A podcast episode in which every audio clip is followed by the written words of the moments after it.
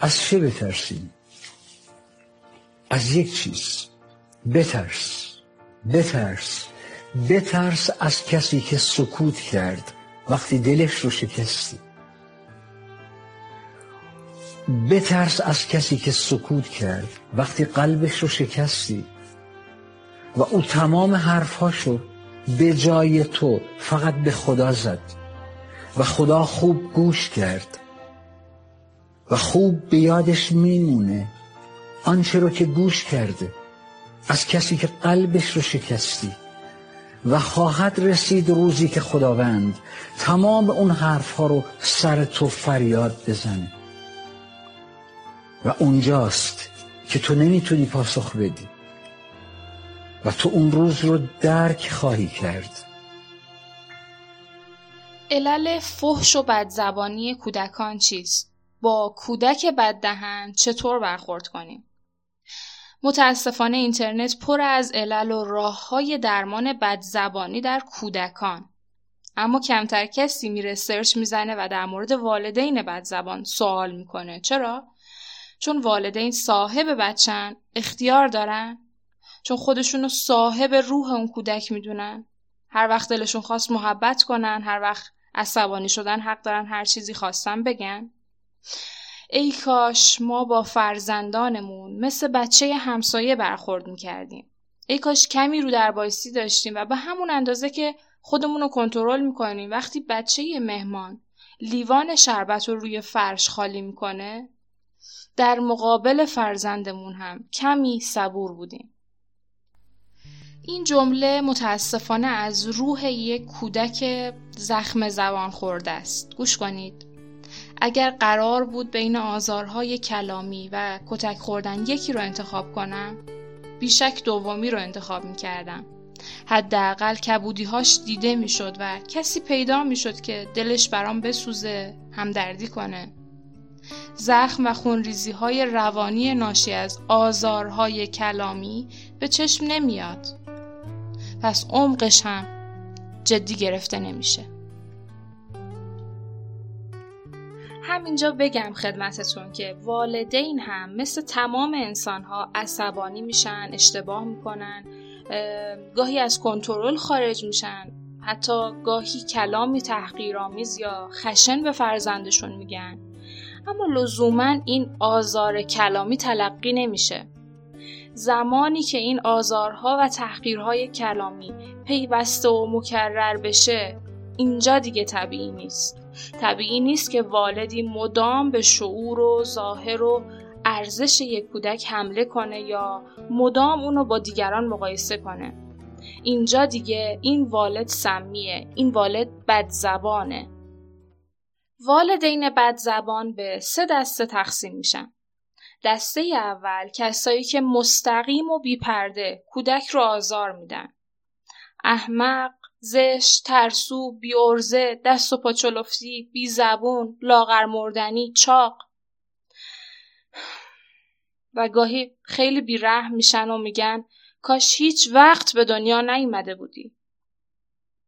کودک خودش رو از طریق والدین می‌شناسه و این تحقیرهای گاه و بیگاه باعث میشه کودک تصویر غلطی از خودش پیدا کنه. کودک حرفهای والدین خودش رو باور می‌کنه و در همین اوایل زندگی اعتماد به نفس خودش رو از دست میده. همونطور که یک جمله مثبت و تشویقآمیز می‌تونه زندگی کودک رو متحول کنه، تحقیر کودک هم خصوصا وقتی پیوسته باشه و گاهی اوقات حتی مقطعی و حتی یک بار می‌تونه زندگی کودک رو نابود کنه. دسته دوم از والدین بدزبان گروهی هن که حرفشون رو غیر مستقیم می‌زنن و ادعاشون هم اینه که ما شوخی می‌کنیم. مثلا به بچهشون میگن که آخرین باری که بینی به این بزرگی دیدم توی باغ وحش بود. یا با این جاکت شبیه دلغکا شدی. یا به بچهشون که تازه اینکی شده میگن چارچش. یا مهمون اومد برو زیر پتو قایم شو که نفهمن تو چقدر زشتی یا مثلا میگن که این بچه خیلی بی زبونه چیکارش کنیم گفتم که اگرم بهشون اعتراض کنی متاسفانه میگن که جنبه شوخی داشته باش. اما دسته سوم از والدین بد زبان والدینی که خیلی شیک صحبت می‌کنن و تشخیصشون هم خیلی سخته. در واقع همیشه لازم نیست که والدین فحش بدن یا تنه بزنن. گاهی خیلی خونسرد و آرام و واضح تلاش های فرزندشون رو نادیده می‌گیرن و میگن که به خاطر خودت میگم حداقل یک بار یک کار درست انجام بده. و والدینی که مدام در حال مقایسه فرزندشون با فرزندان دیگران هستند و این طرز تفکر مسموم رو به فرزندشون میخورونن که زندگی مسابقه است. برو اسب خوبم. برو.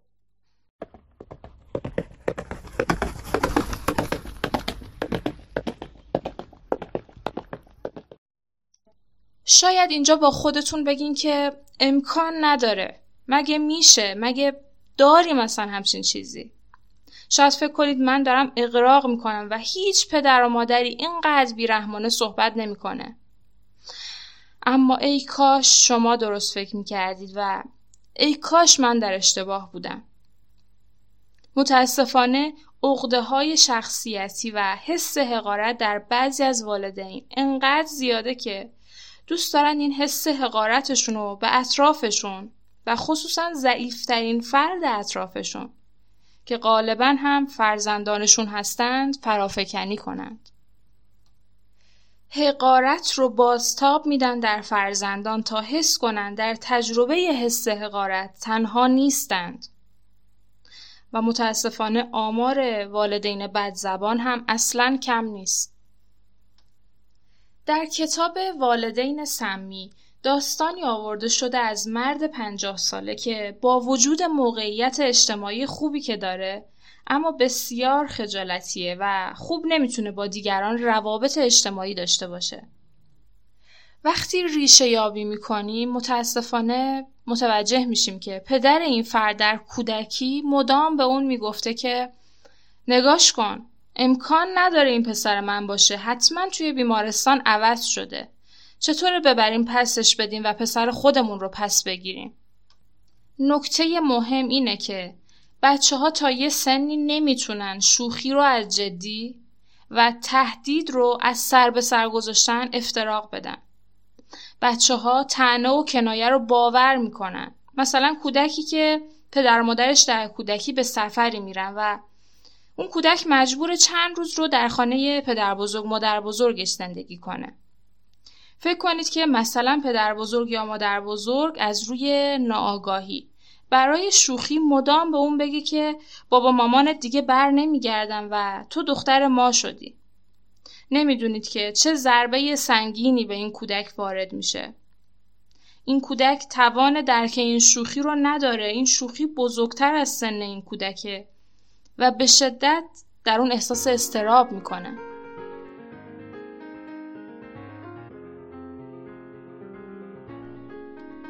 یه اصطلاحی داریم که خیلی غم انگیزه بوز سیاه گله. در بسیاری از موارد والدینی که خودشون در گذشته آسیب دیدن یا روحیه دگرآزاری دارن یا می‌خوان خشم درونیشون رو روی فردی خالی کنن. معمولا روی یکی از بچه ها متمرکز میشن و معمولا بیشتر یکی از بچه ها رو کانون تحقیرها و آزارهای خودشون قرار میدن. فرزندی که در اصطلاح بهش میگن بز سیاه گله شما چرا شادی منو میبخشی؟ وقتی عصبانی هستی منو ببخش شما وقتی شادی منو نبخش رفتار منطقی با من داشته باش نه رفتاری که دلت می‌خواد این علمای اخلاق فقط نمی‌فهمن این بچه هفت ساله ما هم می‌فهمه خب حالا بریم سراغ آسیب هایی که در فرزندان والدین بد زبان ایجاد میشه. واضح ترین آسیب کمبود اعتماد به نفسه. با توجه به تحقیر و حس کمبودی که این بچه ها تو کودکی داشتن نتیجه ای هم جز کمبود اعتماد به نفس نمیشه انتظار داشت. البته خب ممکنه خیلی از این افراد به موقعیت های اجتماعی بالا هم برسن. اما از این کم بوده اعتماد به نفسه رنج بکشن و شاید در درونشون فکر کنن حتی این موقعیت و درجه ای که الان بهش رسیدن شانسی بوده. لیاقت همچین جایگاهی رو ندارن. در واقع صدایی که والدین مدام در گوش این بچه ها زمزمه می کردند در بزرگسالی تبدیل میشه به صدای درون خودشون.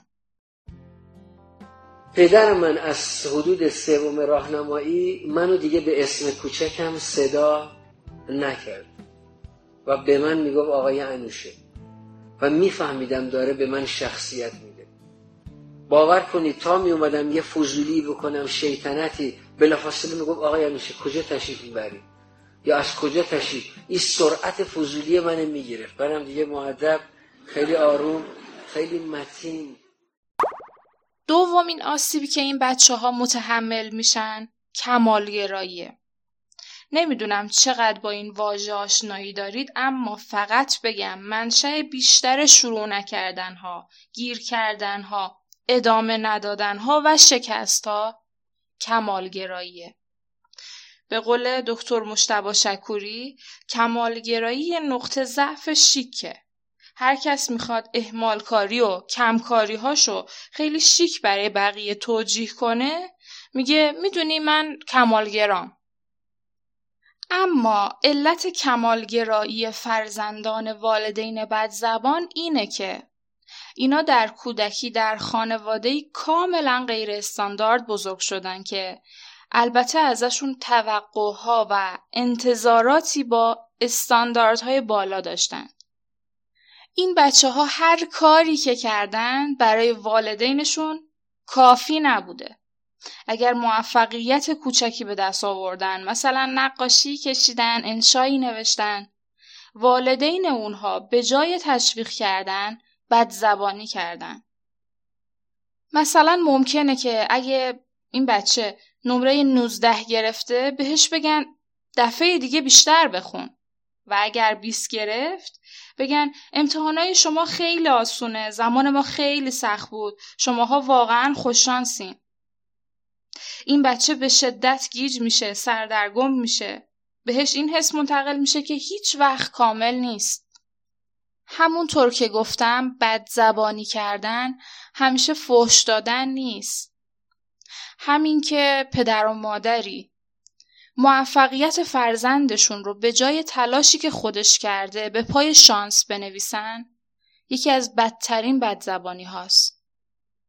کمالگرایی یعنی داشتن استانداردهای بالا.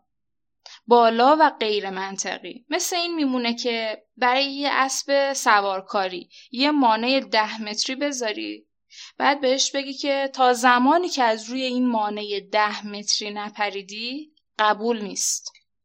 کمالگرایی یعنی از همون اول که کاری رو شروع کردی باید بهترین باشی. وگرنه کارت اصلا ارزشی نداره. اینجوری میشه که آدمها از ترس بهترین نبودنه از ترس کاملترین نبودنه از ترس صد نبودنه صفر میشن ناپدید میشن نامرئی میشن. این آدم ها نمره پنجاه شست حتی نود رو قبول ندارن و با انجام اون احساس مثبت نمی‌گیرن. در نتیجه اصلا یا اون کار رو شروع نمی‌کنن یا خیلی به تأخیر میندازن. ریشه کمالگرایی اکثر اوقات از خانواده هایی میاد که به بهانه عزیزم ناراحت نشو من این رو فقط به خاطر خودت گفتم تلاش های فرزندشون رو نادیده می‌گیرن. پس اینجا بهتره که بازم یادآوری کنم که تشخیص والدین بد زبان اتفاقا خیلی کار سختیه. والدین بد زبان همیشه سر آدم داد نمی‌زنن همیشه برای آدم اسمای بد نمی‌ذارن. و گاهی با کلمات خیلی زیبا و شیک بد زبانی می‌کنن. سومین آسیبی که متوجه فرزندان والدین بد زبانه انفعاله.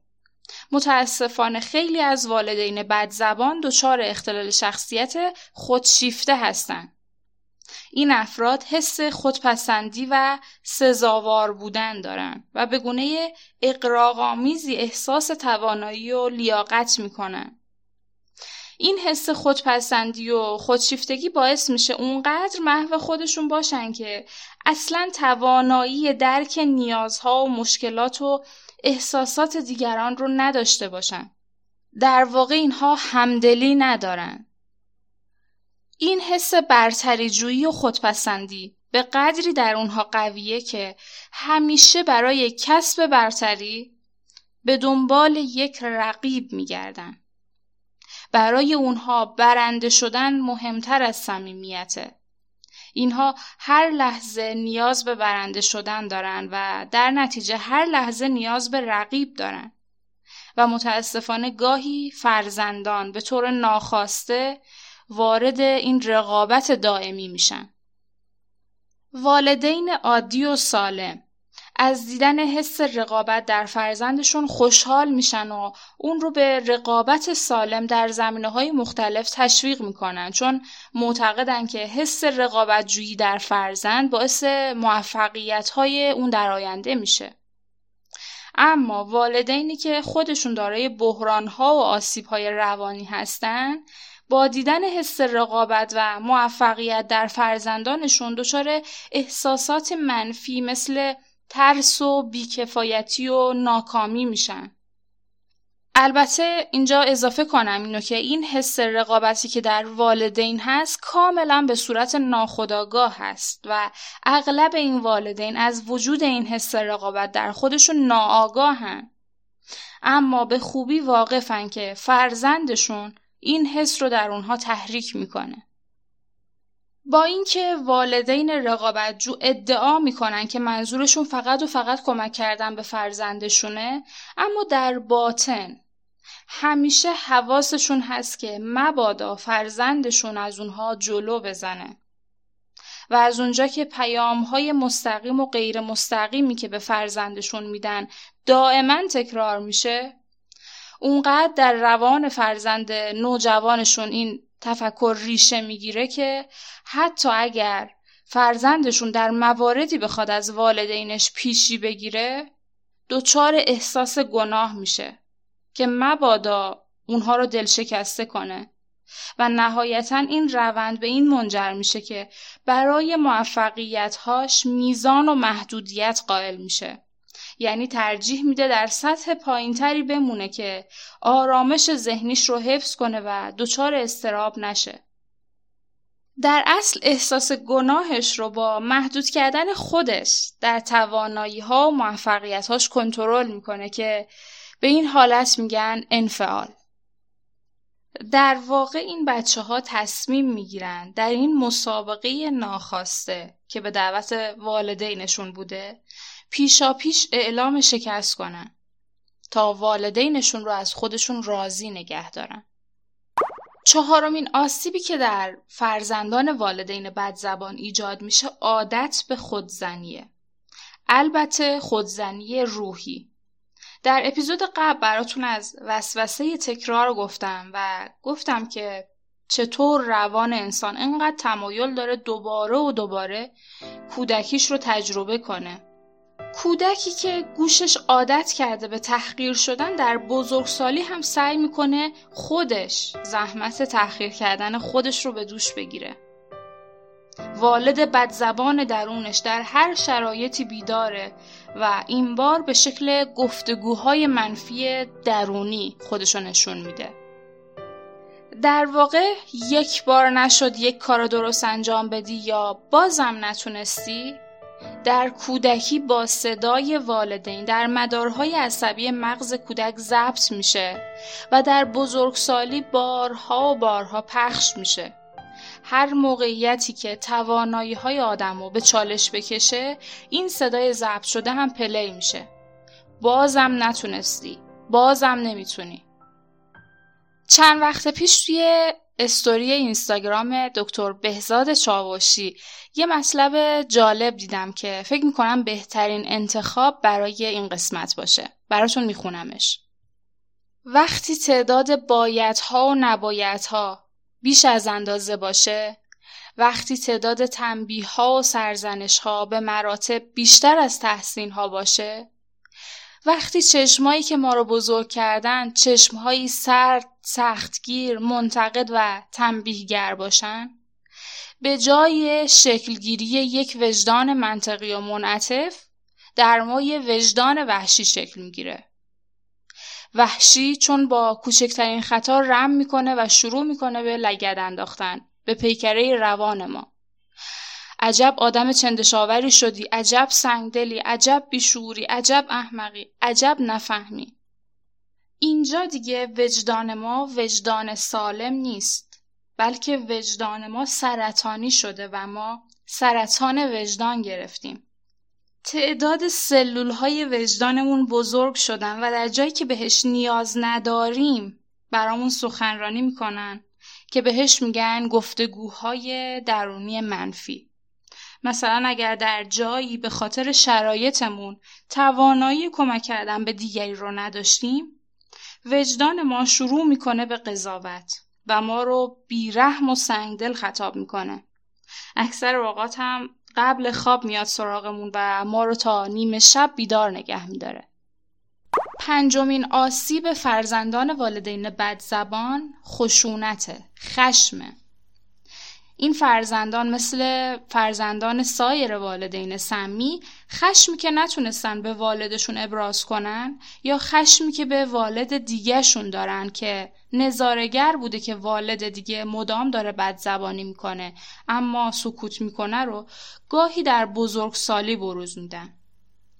البته گاهی هم در همون کودکی خشمشون رو انتقال میدن به چیزی ضعیفتر مثلا عروسکشون رو پاره می‌کنن یا به فرزند کوچکتر از خودشون آسیب می‌زنن. اما در بزرگسالی هم ممکنه به شکل بدخلقی و خشم دائمی این خشم رو به اطرافیانشون انتقال بدن. و اما ششمین و آخرین آسیب و شاید خطرناکترین آسیبی که تا حالا در موردش صحبت کردم تمایل و آسیب به خود و حتی تمایلات خودکشیه. این فرزندان در کودکی نه تنها عشق و توجه دریافت نکردن بلکه به شکلهای مختلف به اونها فهمانده شده که برای والدینشون موجوداتی بیارزشن. همونطور که گفتم کودکان مثل ضبط صد تمام حرفای والدین رو ضبط می‌کنن و تمامی آزارهای کلامی و تحقیرها رو در حافظه خودشون نگه میدارن. باز بعضی از این بدزبانی ها تأثیر بسیار بسیار بدتری داره. مثل جمله کاش هیچ وقت به دنیا نیومده بودی. کاش هیچ وقت به دنیا نیومده بودی.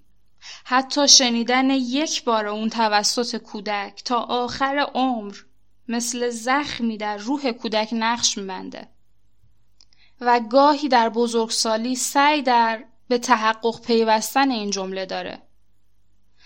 بله متاسفانه اقدام به خودکشی یا تمایل به اون از ویژگی های روانی مشترک بین این دسته افراد در بزرگسالیه. راست گفتن که کلمه ها می‌تونن آدم بکشن. هوشنگ جان یه چیزی میگم یادت بمونه. در جهانی که زندگی می‌کنیم کلمات بیشتر از گلوله ها آدم کشتن.